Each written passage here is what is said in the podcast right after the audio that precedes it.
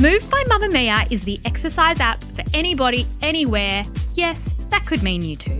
The workouts have been designed to fit into your life so you can move when you can.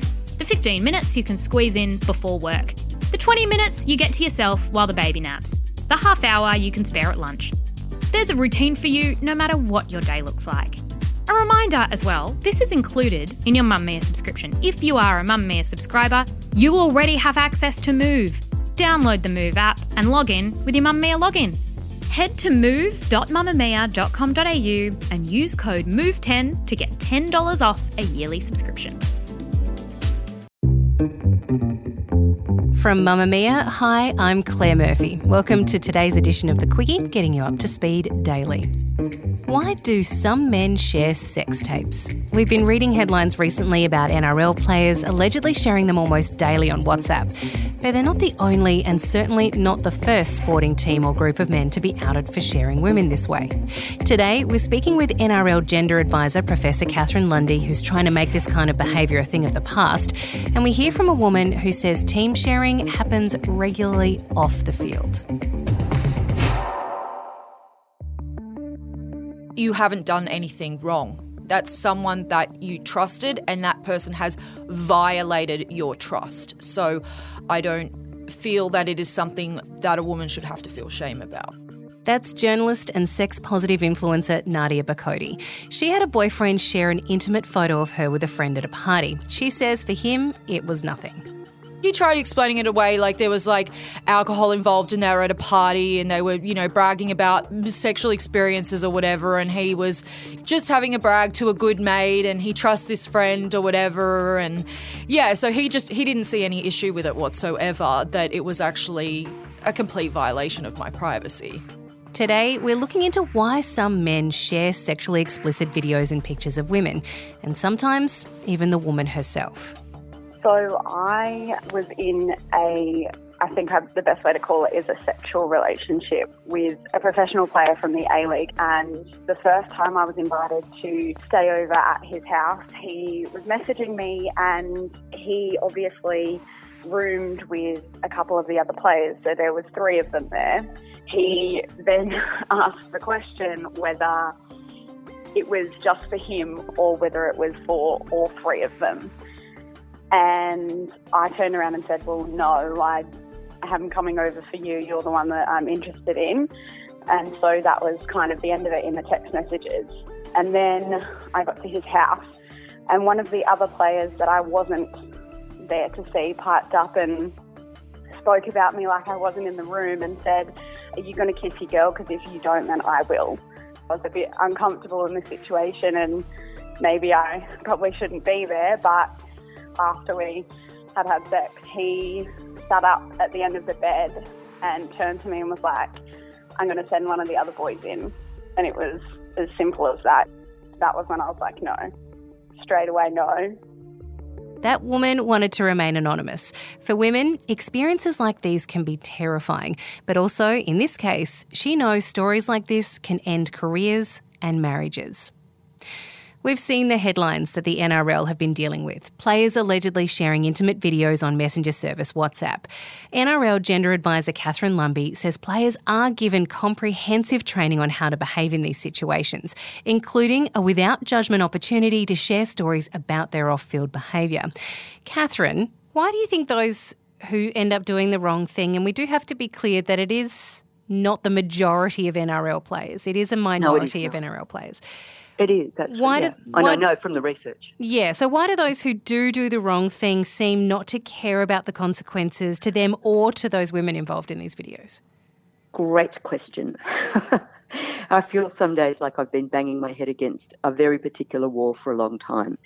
Look, the thing to say is that there are pockets of society in which we get a really toxic male bonding culture happening. We see it in elite university colleges. In fact, there's a huge problem across university colleges in Australia. There's lots of research into it, so much so that I'd be appalled if one of my sons wanted to go into a college. I'd be concerned for their safety. So, you know, it happens at elite levels. Uh, you know, it's not about how educated you are or what class you come from, but it's certainly right through Australian sport. And often these toxic bonding rituals, they usually involve a lot of alcohol, but they also often involve guys bonding over women. So women are like this invisible currency they pass between them. It's really infantile on one level, but on another level, it's incredibly toxic and damaging to women.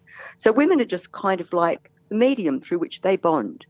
Sometimes it involves demeaning and degrading women while they're having sex with them. It certainly often involves sharing stories about their so called sexual exploits, and increasingly involves filming them and sharing that material. I mean, why do some men do it? Look, the research tells us there's a variety of reasons. Usually there are a couple of ringleaders, and there are guys who I think are fairly easily influenced who want to fit in. But there's also, you know, a percentage of guys who just don't care. And that speaks to their core attitudes to women. Those sort of guys tend to divide women into two groups. There's your mum, your sister, the girl next door. They're good women. You know, you'd take someone's head off if they touched any of them.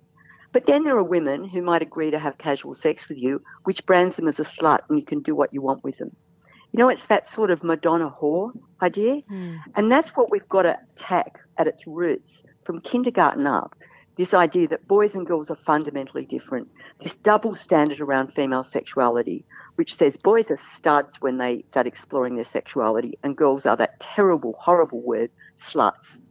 You know, that double standard is still there in our schools. And I just think we have to get a lot better about talking openly about how the gendered nature of our society is destructive for men as well as women because it cuts men off from being the carers and nurturers that they can be. And many men want to, you know, be more involved with their kids, for instance. They don't want to be chained to a desk. If we can sort of dilute these gender stereotypes, I think we'll go a long way to addressing some of these really hardcore questions like sexual assault and domestic violence. Are you witnessing? I mean, you've worked with the NRL for a while now. Are you witnessing mm. a shift to the positive in this instance? Well, your listeners aren't going to believe this, and I wouldn't blame them. But yes, I've just finished a third big research project, and what we've found is largely very positive. And I can tell you, because you know, I I have occasion to go to events for the NRL, and I meet footballers who are current players. The vast majority are furious about this stuff.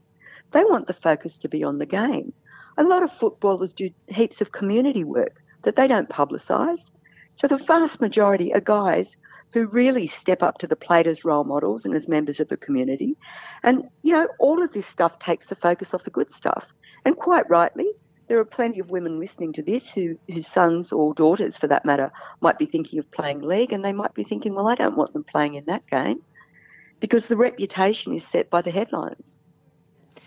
What do you say to those players who have been educated by a program that you've helped put together who still do the wrong thing, even though they know better. Is there anything we can say to those men who will only see women as that commodity that you spoke about? What can we say to them? What can we do to try and change their perception? Is there anything we can do? Well, I don't know. And I'll tell you what I would say to them if I was in a room with them. I would be saying, You have no excuse. You know what the right thing to do is. You don't care. And if you don't get it, get out. They have had more opportunity than most young men. They've had excellent support and education, and they choose not to care. Well, I don't want to see them on the field personally. ABC journalist Jordan Haynes reported a story last year that uncovered a culture of closed Facebook groups where men shared and bragged about their pickups with accompanying pictures and videos. They called them lay reports. These were supposed to be ways where men were teaching each other how to pick up women when you look at the way women are described and the graphic detail in which the sex is sometimes described, I think that's a pretty hard justification to, to sort of support. I think, and, certainly some people I, I spoke to in my story about this agreed that it did seem to be more about big noting themselves and, and sort of showing off their conquests, for lack of a better word. In reality, they often descended into, I guess, what you could call bragging, you know, images of women that members claimed to have slept with being shared. Some of those images had been taken in the bedroom during these encounters, and, and some even appeared to have been taken without the women's knowledge or consent. Certainly, it appeared that they were being shared without their consent. We'll leave the last word with Nadia. She has this message for any man thinking of sharing an explicit video without permission. Don't do it. Step away from the phone. If that is something that you're thinking of doing, potentially you don't have the emotional maturity to be in a relationship where you're sharing those sorts of vulnerable, intimate images with someone. If a woman has said that she's happy for her image to be circulated, that's her right and her choice, and that's a completely different thing. But unless this is something that you have really explicitly discussed with your partner, then it's an absolute violation of that woman's trust and of her privacy. That's all for the Quicky today. To check out more episodes, head to mamamia.com.au forward slash the Quicky.